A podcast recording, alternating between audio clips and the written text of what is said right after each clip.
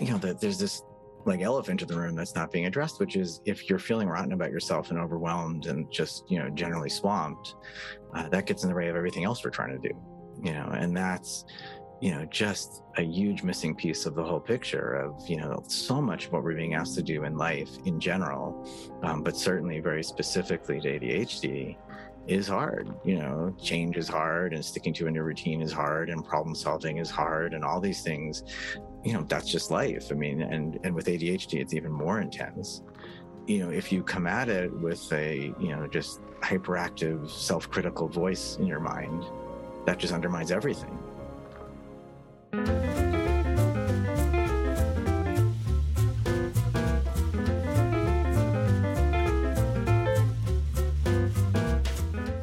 Everybody, and welcome to Taking Control, the ADHD podcast on True Story FM. I'm Pete Wright, and I'm right here with Nikki Kinzer. Hello, everyone. Nikki, Hello, Pete Wright. how you doing? I'm doing great. How are you? Do you have a? Yeah, I'm great. Always, just always, Always great. Always great. Good weekend. You know what we did? You know what we did this weekend? We're putting in a, a little itty bitty library oh. In our oh. front yard. oh. Do you know those oh, things? so that people can come by and Yeah. pick what they want and put, Leave a book, put stuff book. in there. Yeah, that's great. so fun. So this weekend was screwing the post hole screw, the giant land screw, into the earth through How'd go? rock. And it was hard. It was hard. I'm screw- It's only like two feet long, and screwing it into the earth was. We had to go to Home Depot and get tools. Oh my gosh, Home Depot? We did. You had to Yeah, go we to went all Home the way- Depot? I we had the neighbors were out in the cul-de-sac and they were like watching this activity, and I'm out there in my flannel pajama pants t- trying to screw this thing in. I thought this is gonna be easy, but we're going through like two feet of root and stone. That's really what's underneath yes. our house. So we went. We got a. We got a. Uh, it's a. It's essentially a six foot crowbar, right, with a, a point on the end of it that's used to break through concrete and stuff. And we had to use that to actually get into the ground, into Mhm, the earth. mhm. Uh, I don't know how anything lives. Like we have trees and grass. How does it live down there? It's just, it's just hate Yeah. underneath the ground. It's just stone and hate. Stone. That's what it feels like. It took day. Anyway, Well, do you that was my up? weekend. I well, we don't have it up because we only just got it screwed into Oh, the earth. We have it now in the earth, and it is settling. I guess. I I don't know. Well, the earth you is need to take a picture it. when it's all done.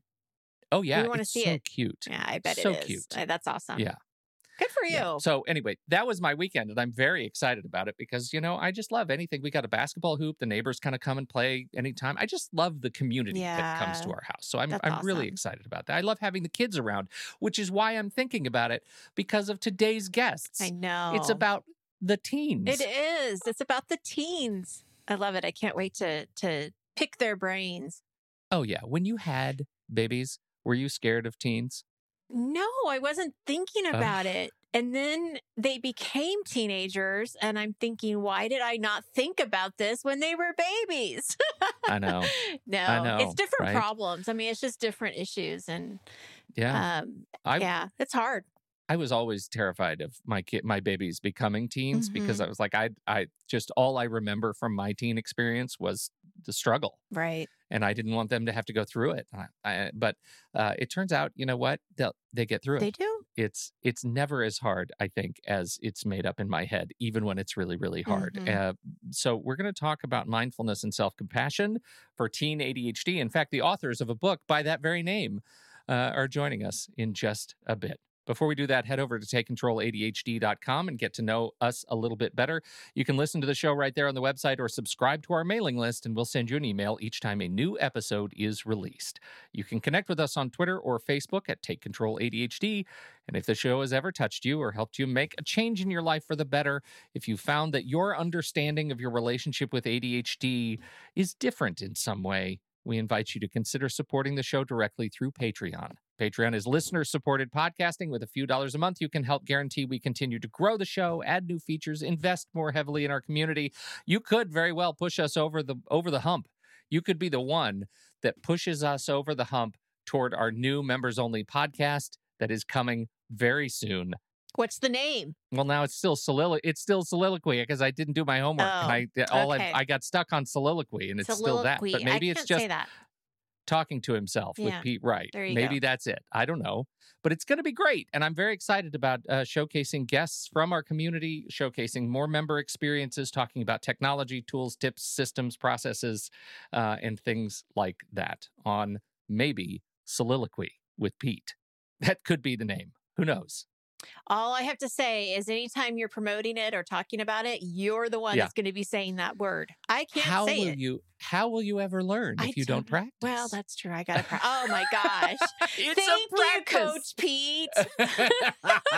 I can Nailed do it. hard things. Nailed it. Okay. Visit patreon.com slash the ADHD podcast. Patreon.com slash the ADHD podcast to learn more. All right, Nikki, we have Gosh, announcements. I just feel like I got caught. You did. Player, thou hast played thyself. No kidding. All right. See how easy we can get into that trap, but how easy we can get out of it and look at possibilities. So there we go. Mhm. Uh, yes, I just want to briefly talk about the GPS uh, workshop. It's coming up in a couple weeks. The deadline to enroll is uh, Wednesday, September 8th. I know that a lot of you don't listen to these podcasts necessarily when we put them out. Um, but the good news about GPS is that they're ongoing every six weeks. And so even if you miss the one that's starting in September, you can probably maybe get the one that's next, which is six weeks after that. And I don't know what the exact date is, but it would be six weeks after September 8th or 13th. I don't 8th know. plus six. See, the Yeah, numbers aren't going, they're not coming to me. But anyway, GPS is a uh, twice weekly workshop where we are planning. So it's not just uh, learning the planning process and, and getting familiar with the different steps that I teach you, but it's really giving you the time and the space to do the planning with me and with other people that are going through the exact same uh, challenges but also being able to share the successes and all of the you know great things that you can possibly learn about yourself when you really take the time um, to plan and see you know how can i best prioritize? How can i uh, get these things done? And just all of that that is confusing and hard and messy we're trying to uh, make it a little bit easier for you so you can walk away from the gps with a system and feel more confident about your planning It is a great program. And the schedule, the Monday, Thursday schedule is just so smart. ideal hmm SMRT Smart. Uh, GPS program. You can learn more about it on the website. Thanks, everybody. Now let's uh, let's meet the docs. We have a fantastic show today. We are talking today to doctors Mark Bertin and Karen Bluth. They are the authors of Mindfulness and Self Compassion for Teen ADHD. I don't know why it says teen in it. I've read the book and it's like it was written for me. Karen and Mark, welcome to the show. Thank you so much. It's great to see you both. It's great to be here.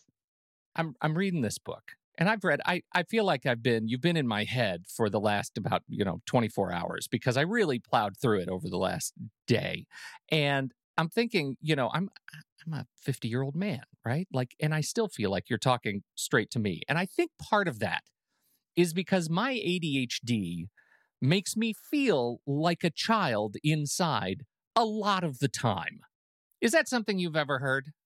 Yeah, you know, when I first heard that, I heard that there are some things about it that um, that are refreshing. Actually, you know, I think sometimes we get we get as adults we get really stuck into these adult um, adult modes and modes of thinking and ways of being. And sometimes it's nice to have that refreshing childlike um, outlook. So I don't know if that's what you were referring to, or you're referring to uh, something else. Well, I think it goes. I, I think there are two sides to it. One is, yeah, I feel like I I can I have this sort of uh, potentially a, a creative energy, a, a you know, a, a sort of frivolousness of the way I think that is that I I appreciate in myself. And also, when I am at, at my most compromised as a result of ADHD, I feel uh, I, it is very easy for me to lose the one thing that you guys are are really nailing with this book, which is how to talk to myself compassionately and how to forgive myself for the things uh, that I that I see as as faults and challenges. And and that is a thing that i think was really beautiful about the way you wrote this book. I've read a lot of adhd books and you know eh, they they sound like they're they're written for well for grown-ups. This one I felt like you were talking to my inner child, right? My inner teenager. And that was gloriously refreshing. And and so I guess I first want to say thank you. As an adult, I appreciate this book. I know I'm probably not your your like right over the strike zone like audience, but I really appreciated the book. I mean, thank you, Pete, and that's really great to hear. I mean, I and um, you know, I think there's um something to be said for just keeping things simple a lot. And um, you know, in, in talking to you're you're not the first person I've heard that from um, about it being like written in a way that adults could appreciate it. Um, and some of that I think is just that you don't want to talk down to teens. You just want to keep things simple. So it's still all the right information and it's trying to be honest and straightforward about things. Um, and because they're teenagers, you know, we're trying to sort of just, you know, we try to keep it as direct as, po- you know, sort of, you know, keep it as, as uh, accessible as possible. So I think that's something that's coming, you know, that, that hopefully comes across in general. Um, I mean, there's a little bit of a spin, you know, trying, one of the things we were aiming for too is trying to, uh, you know, think like a teenager and like who would read the book. Uh, but you know, but that doesn't. I, you know, I think everybody can connect with that in some way. You know, you want to be appreciated for who you are and wherever you are in life, and that's you know what you want whenever you're trying to connect with a teenager that's kind of what you're aiming for. One of the things that i really appreciated about it is that there's so many books around strategies and tips and how to do this and how to make things better and and um, what i love about the book is that the focus you have some of those things for sure and you have some great exercises to practice mindfulness but the the the core principle was that self compassion and how to use mindfulness, uh, and and I realize reading through the book, well, that's what the title is. Of course, that's what it's going to be. but it was but it was still this like oh this is such a needed mm-hmm. conversation mm-hmm. especially for our our teenagers because both pete and i we're right in the middle of of parenting mm. teenagers mm-hmm. i have a 15 and a, and a almost 19 year old or 16 and almost 19 year old see i can't even remember what their ages are oh, I have so many questions too because I told my daughter that I was reading this and she said, "Oh yeah, I don't have any self-compassion. I don't have that." So cut and dry. Yeah. And I'm just like, I'm so curious about, you know, your eh, your intentions behind writing the book and what you were thinking when you were saying this is going to be for teenagers so this is what my you know my work specifically is about self-compassion in teenagers you know that's um, that's my focus it's my research focus and it's also um, and it's and absolutely for the reasons that you both mentioned is that that teens really really struggle with this. They really they're excessively hard on themselves extremely hard on themselves very self-critical very self-judgmental and um, they don't have to be you know and so the message that we're trying to get across with this book is and and frankly with you know all, with all my work is is um, that you don't have to beat yourself up so much, that you don't have to be so hard on yourself. You can still be successful. You can still get done what you want to get done. You can still have friends, you know, and it isn't, um, you don't have to be so hard on yourself. By the way, this, adults could stand to hear this a lot also and you know there are programs for adults but um, our focus mark and my focus is on teens you know, I always think Dr. Barkley's uh, summary of ADHD that it's not a disorder of not knowing what to do; it's a disorder of not doing what you know. Mm-hmm. Captures so much mm-hmm. of just, mm-hmm. you know, here you mm-hmm. are as a teen struggling with all the typical, you know, developmental uh, experiences we all have gone through. Um, but with ADHD, you're often struggling more in some aspect of life, and you know, you might not even be clear that it's your ADHD, but you know, you know, that's part of the diagnosis is that it's impacting something. Mm-hmm pretty often quite under addressed around ADHD, uh, both in teens. You know, I, I, I do a lot of work with parents too. Is that you know that there's this like elephant in the room that's not being addressed, which is if you're feeling rotten about yourself and overwhelmed and just you know generally swamped, uh, that gets in the way of everything else we're trying to do. You know, and that's you know, just a huge missing piece of the whole picture of, you know, so much of what we're being asked to do in life in general, um, but certainly very specifically to ADHD is hard. You know, change is hard mm-hmm. and sticking to a new routine is hard and problem solving is hard and all these things, you know, that's just life. I mean, and, and with ADHD, it's even more intense. you know, if you come at it with a, you know, just hyperactive, self critical voice in your mind, that just undermines everything. I think that's an important point around all of mindfulness and self compassion. I think Karen and I could probably both spend the, the whole time just trying to like dispel myths and just sort of normalize it all. Is, um, you know, it, it's not that, uh, it's not like a self help program you know it's way more than mm-hmm, that yeah. it's that you know it's about building resilience it's you know it's about recognizing you know really things that we all know like if we're feeling rotten about ourselves that changes how we treat everybody else you know and that's no small thing you know and all of that is part of this you know very you know wide ranging practice. It's not a very you know narrow practice at all. I think that gets to to mm-hmm. a question i had for you and you you talk about this. I mean you you um, latch on to Sharon Salzberg, who, who calls self compassion our main engine for change in the book, right? Self compassion requires exactly this talking to yourself as you would a good friend. I'd, I'd like to, to eh, sort of eh, go back and hang on on Nikki's comment about talking to her daughter about self compassion. Oh yeah, I don't have that. How do you start an engagement with a teen who who doesn't feel like they have any sort of affinity with self compassion with themselves. And be, because we know how important it is, how do you engage them and and help them learn how important self compassion is? When we teach them, when we act, we have classes, and so when they come in for a class, for example, we have an exercise that we do that comes from the adult um, self compassion program, which is created by um, Chris Germer and Kristin Neff and it's called How Would I Treat a Friend? And what we do is we take them through this exercise of um, basically what the what they what they understand or what they get out of it is that they treat their them their friends, their good friends, much more kindly than they treat themselves. And they can see that through this exercise, it just becomes um, very clear and very apparent. And so then we give them the definition of self compassion, the informal definition, which is treating yourself the way you would treat a good friend when you're having a hard time. And that you can do that because you treat your friends that way. You treat your friends kindly.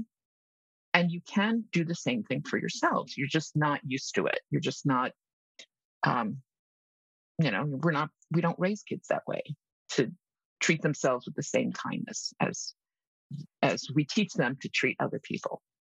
So um, from day one, it becomes very clear to them that, oh, they do have the capacity to be kind because they're kind to others. They just are not kind to themselves. So there are a few things that we do. That's that's one exercise, and then there's another uh, guided practice, which is in the book called Compassionate Friend. Um, and actually, the how how would I treat a friend also is um, in the book. And um, Compassionate Friend is a guided practice that takes them through. Um, and what they get out of that is realizing that they have this kind, um, this kind and wise voice within themselves um, at all times that they can access whenever they need to.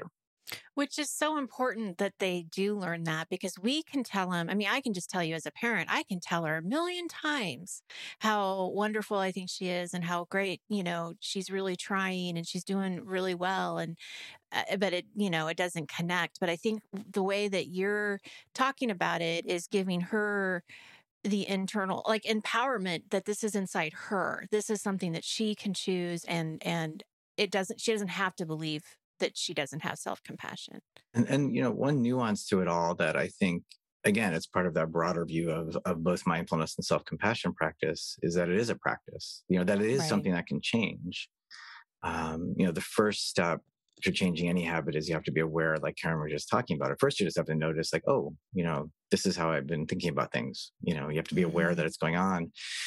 And then what's really um, different about all of these types of practices is the recognition that they seem like they're just permanently like traits that we have that we can't even begin to touch but that with mm-hmm. practice they do change and um and that's uh, and i think actually that's a particularly important reframe when uh, it comes to talking about mindfulness or self-compassion practice and adhd you know one of the first questions that often comes up is you know can people with adhd even do this stuff and um and the answer is, of course, you know, you just have to, mm-hmm. sometimes you just have to sort of drop how you've been thinking about it. It's not you know, your body's going to be totally still and it's not that your mind's going to be totally free of thought you know that never happens but we can start to Mhm. look at like some of the ruts we've been stuck in and the, the inner critic and the way we've been beaten up on ourselves and through you know putting the work in putting the intention in we can begin to change that kind of bigger picture stuff in ways you know that anybody can do if they choose to I, I Mhm. noticed that in Mhm. myself, and I was, I'm thinking about you know, as an, a dad with ADHD of ADHD kids, that I, uh, you know, as I'm reading the book, I'm reflecting on the fact that when I'm compromised, I'm not kind to myself, and I'm modeling behavior. And then sometimes when you know when the homework doesn't get turned in or the books don't get brought home for the big project, I am I might be more critical of those sorts of lapses uh, because of my own ADHD. It's because of that just massive Mhm. projection that I'm wearing around my neck because I'm already judging myself and feeling miserable about it. And I just, I just don't want like, please let my life serve as a warning to others. Right? That's the that's the Mhm. sort of spirit. And I, I, Mhm. it is so easy to get wrapped up in your head when I fall out of practice, when I fall out of any sort of mindfulness experience throughout the day. And uh, so I, I found that that really interesting to reflect on. And to your point, we are more malleable than we think we are. Well, and that brings up to a question that I have. So I think that some people do probably uh, confuse meditation and mindfulness. And so I'm curious if you could give us an example of how to use mindfulness in, in that exact thing that, that Pete just said. Oh, I'm not a calendar person. Like, how would you use mindfulness as a tool to, to help you get through that limiting belief? you know i think one of the most important things is is to um is to separate a little bit what what's meditation and what's mindfulness you know? So meditation this style of meditation uh isn't very it's like you're not trying to make something happen specifically in terms of like you know bliss or something.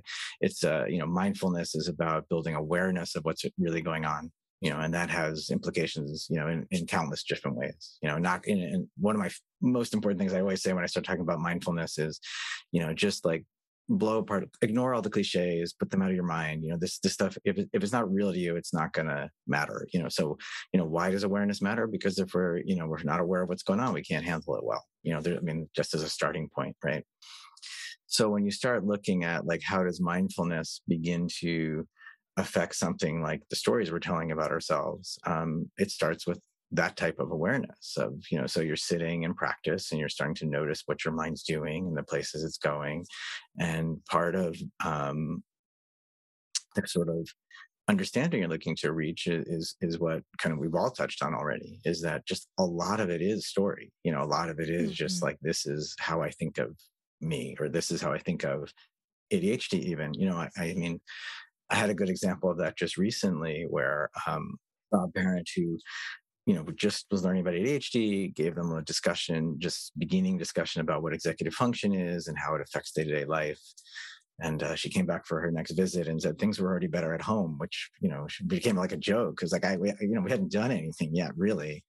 And um, and she said, no, no, they really are because now I see that when he's really emotional and impulsive, it's just part of his ADHD. You know, it, like nothing's Yeah. changed, but at least I don't blame him for that anymore you know and that's the example Yeah. of like dropping a story and and that's something we can do um, in almost any situation but it does require the ability to i mean again this i don't want to spend my i can keep going through layers and layers of mindfulness practice but you know we're trying to break those sort of reactive defensive habits and Mhm. just see things with more clarity and you start to say like okay you know that thing with to-do lists is just because it's really hard for me like i never remember Mhm. them and it's really difficult so i've started to identify as someone who you know can't do that or doesn't like doing that or whatever you know box i put it in but you first have to Mhm. identify that and go oh okay you know that's the story i've been telling myself Mhm. uh, one of my favorite practices I was ever, uh, you know, there's just core to mindfulness to me is this is a practice where you notice a thought and and if you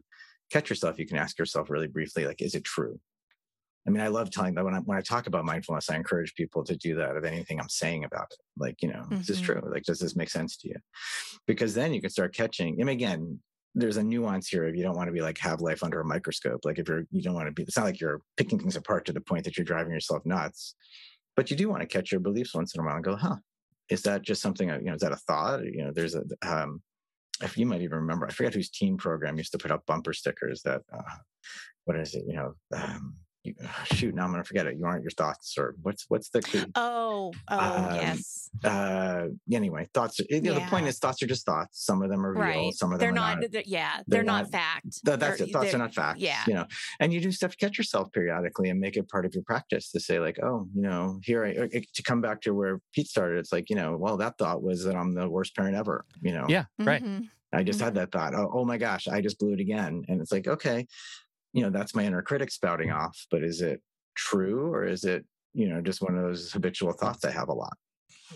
I really appreciate too how you guys both in the book separate, oh, well, that's your ADHD you know it, it's not it's not who you are it has it's not your character it's not you know and i, I think that's a really important piece because i think especially i work mostly with adults and college students so i don't work with teenagers or younger people but i can see where it starts young right of believing that i i am everything that my adhd does. And so I love how you separate that, that nope, that's just, that's part of the characteristic or, or one of the, the symptoms of having ADHD. So it's a good separation, I think, for young people to understand.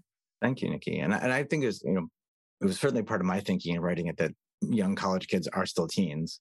Yeah. Um, because I think, uh, you know, that's you know, I, I certainly, you know, I, I, guess I was imagining younger kids might need to be working with like an adult as they go through the book, younger teens. And you know as you get into college you know it's something somebody might choose to take on on their own but i but i do think there's the um it's sort of what you both just said I, I think part of the challenge of working with teens for me quite often is that there's this almost like style of living of like i'm not the sort of person who you know uses calendars does to and that's because that's my preference you know like it works for everyone else but i and you and you know everybody I know who works in the field recognizes that you know those sorts of systems are part of dealing with some of the challenges that ADHD causes. You know, there, mm-hmm. I mean, any individual might come up with a different solution, but those are the you know mm-hmm. most proven ones.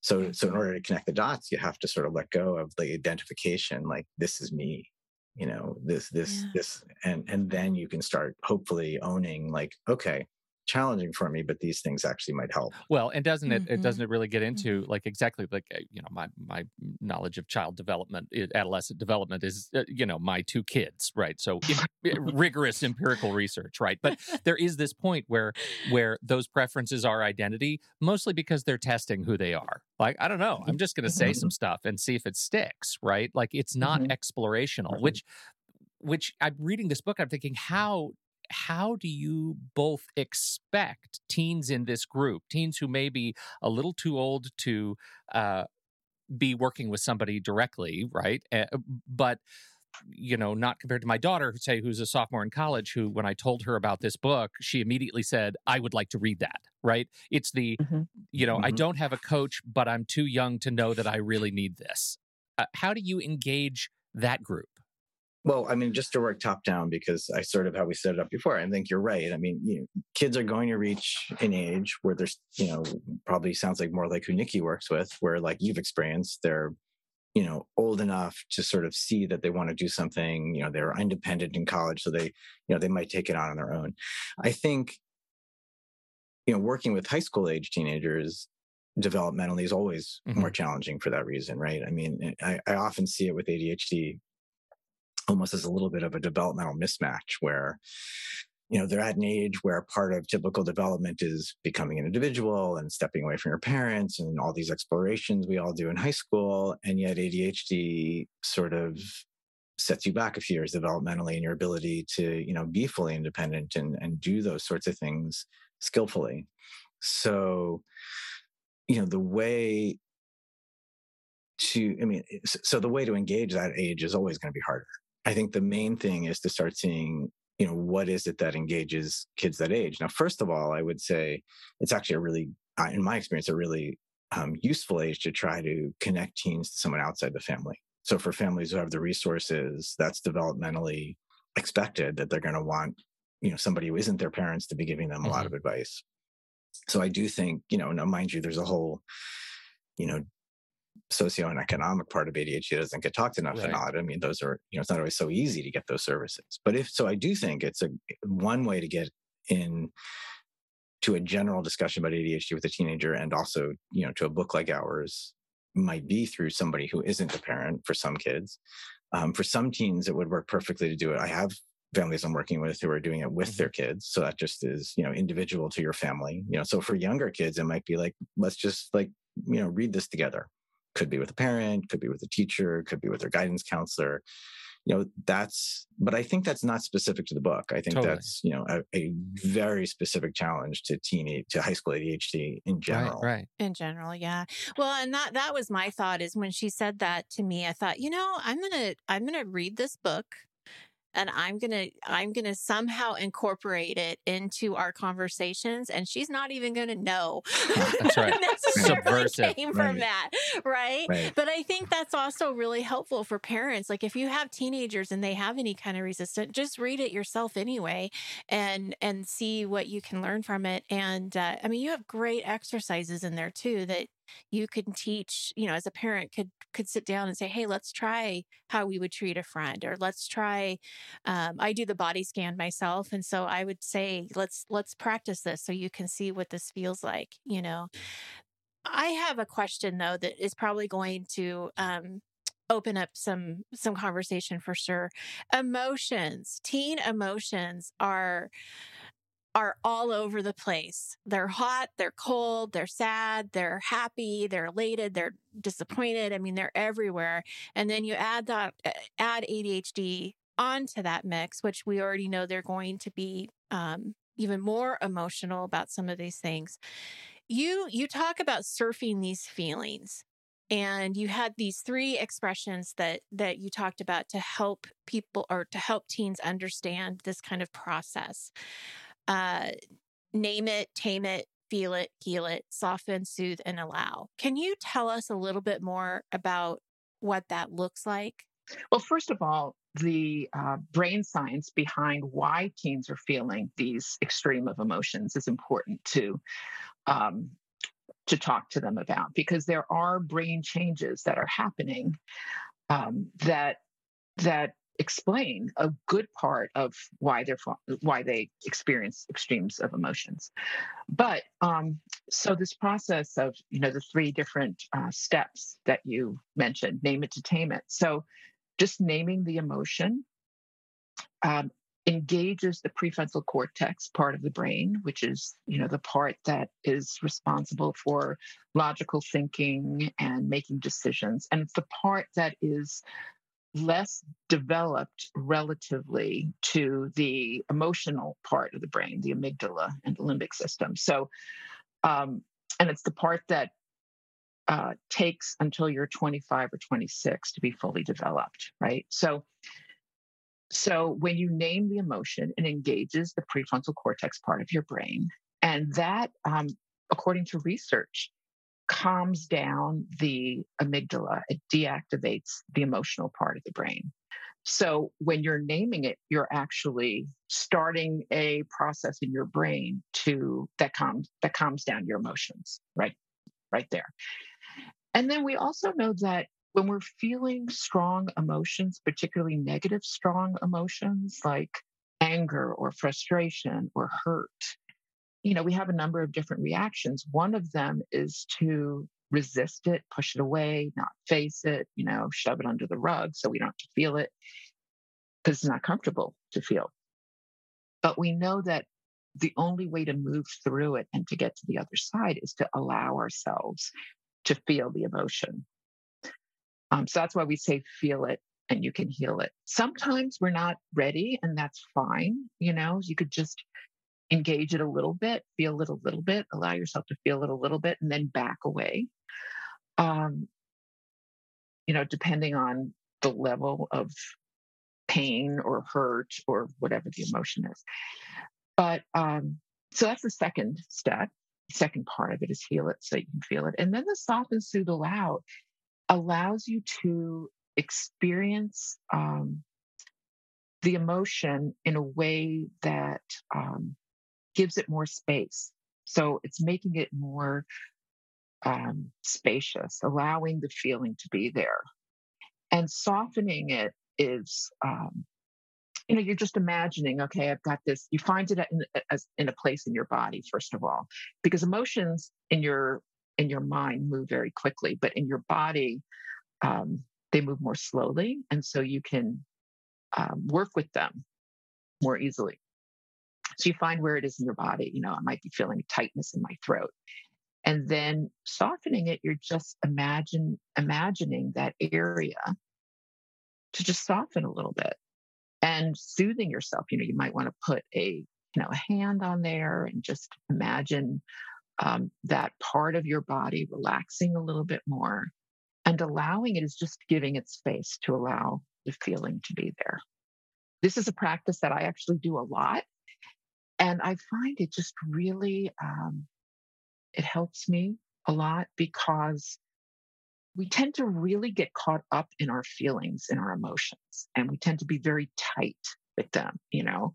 And we tend to engage the story about the emotions like oh you know he said that and he shouldn't have said that and i should have said that and i didn't say that and you know he's such an idiot and why did i do this? You know we have that narrative that goes on and on in our heads all the time but we have the ability to let go of that narrative and come back to actually finding where it is in our body, finding where that emotion resides in our body, and then working with it in that way. And what a beautiful lesson for these for these teens to to learn, right? Because that's something that they're going to carry on for the rest of their lives because there's always going to be something that we're feeling and you know, I think that when you say feel it, I, I know that uh, my daughter just lost her guinea pig and it was a very traumatic experience for her. And we told her, it's like, you know what? Grieve. It's okay. It's sad. It's disappointing and, and let's feel it. And so for about five days, she was in a area where it was very dark and she watched TV and she just did very little and she cried a lot and she talked to us and then she'd cry some more. And then I would say about the fifth day, all of a sudden her mood started like getting better. She started talking more.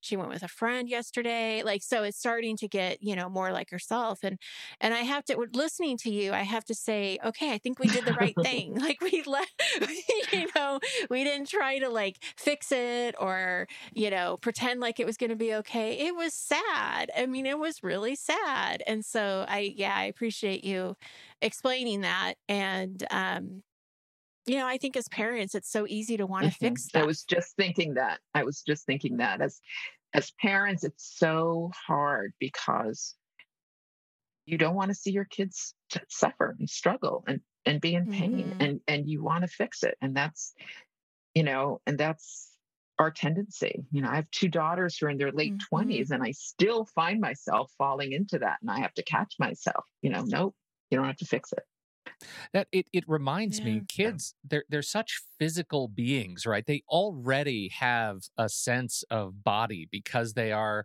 they're growing and changing and they know when things hurt and when they're grieving and they have stomach aches like they know where the pain is and they already have a sense of body i think introducing them to a more intentional somatic practice is like mm-hmm. what what a perfect time to get them and i think it's a real gift that you're you're pushing in this direction for parents to be thinking about hey if you know this is a way for your kid to explore emotions in a way that you don't have to fix right? You don't have to resolve everything that that comes along. Like you can just let them experience and we're going to show you you know through exercises how how to let them self soothe. They already know how to do it. We're just going to help them know that it's okay it's mm-hmm. okay to to soothe yourself this way. It's mm-hmm. it's okay mm-hmm. and it'll serve you for so so long. I I feel like I I get so caught up in my own head around systems and processes that you know I I I intend I intend again when I'm compromised to move through the emotional piece so fast so I can get to the other side of it and make sure my systems are all okay and don't give myself even long enough practice and and sit in the the the sort of physical embodiment of whatever I'm feeling at the time, and uh, that that can be something I I model better for my kids. We already have the language, the body language, the emotional language. We just we can model it better for each other. Mhm. See, That's powerful. Oh, Well, thank we you. highly, highly recommend your book. Truly. And we're putting it in our show notes so everybody can have a have access uh, to to where to get it. We will. And any any uh, uh, talk of an audiobook version of this book coming out. Thanks Is it for that does- idea. I would- uh, no, we'd have to ask the publisher. I haven't heard that Well, yet. I mean, I, I immediately go for the audiobook version and the you know the Kindle version. I read it on my Kindle, but I immediately go for Audible, and I, I see you know the you know mindful parenting for ADHD, for example, is already in there. Like you've you you you already have uh, an engine for Audible books, and boy, I know there are people in our community who would be uh, raising their hand for for the audiobook version. So, for what it's worth, Yeah, I have a an Audible um, book coming out probably by the end of the year. They haven't given me a date yet, but it's it's for uh, maybe, and this might be the one that you were thinking of, Nikki. Is for um, uh, parents and educators and therapists for teen girls, and it's all about self compassion in teen girls. Well, Mhm. uh, this has been terrific. Can you give us a, just any other plug? Anything else? Anywhere else you would like people to go to learn more about you and your work? Karen, why don't you go first? Sure. Well, I just updated my website. Fantastic. I Fantastic. finally hired somebody to do Yay. it. So finally. So it's KarenBluth.com. Great. And my my website is developmentaldoctor.com, all spelled out. And um, I have a like an ADHD resource page and a mindfulness resource page and things like that up there. Outstanding. So um, and everything else you can everything else about me is up there. Links in the show notes, as well as direct links to the book. Uh, check it out, everybody. Mindfulness and self compassion for teen ADHD, but it's great for everybody. My inner teen loves it too. Thank you, everybody, for downloading and listening to this show. Thank you for your time and your attention. Don't forget, if you have something to contribute about this conversation, we're heading over to the Show Talk channel in the Discord server. You can join us right there by becoming a supporting member at the deluxe level. On behalf of Karen Bluth and Mark Bertin, and of course, Nikki Kinzer, I'm Pete Wright, and we'll catch you right back here next week on Taking Control, the ADHD podcast.